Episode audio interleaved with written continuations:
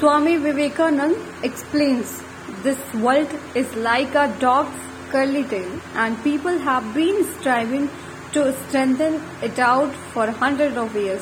But when they let it go, it curls up again. How could it be otherwise? So we should always remember the instance of the curly tail of the dog. We need not worry or make ourselves sleepless about the world. It will go on without each of us. Our worries will not help it.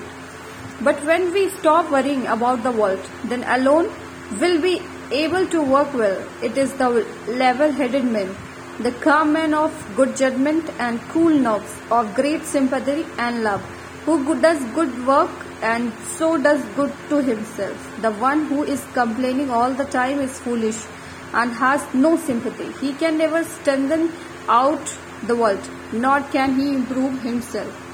Thank you.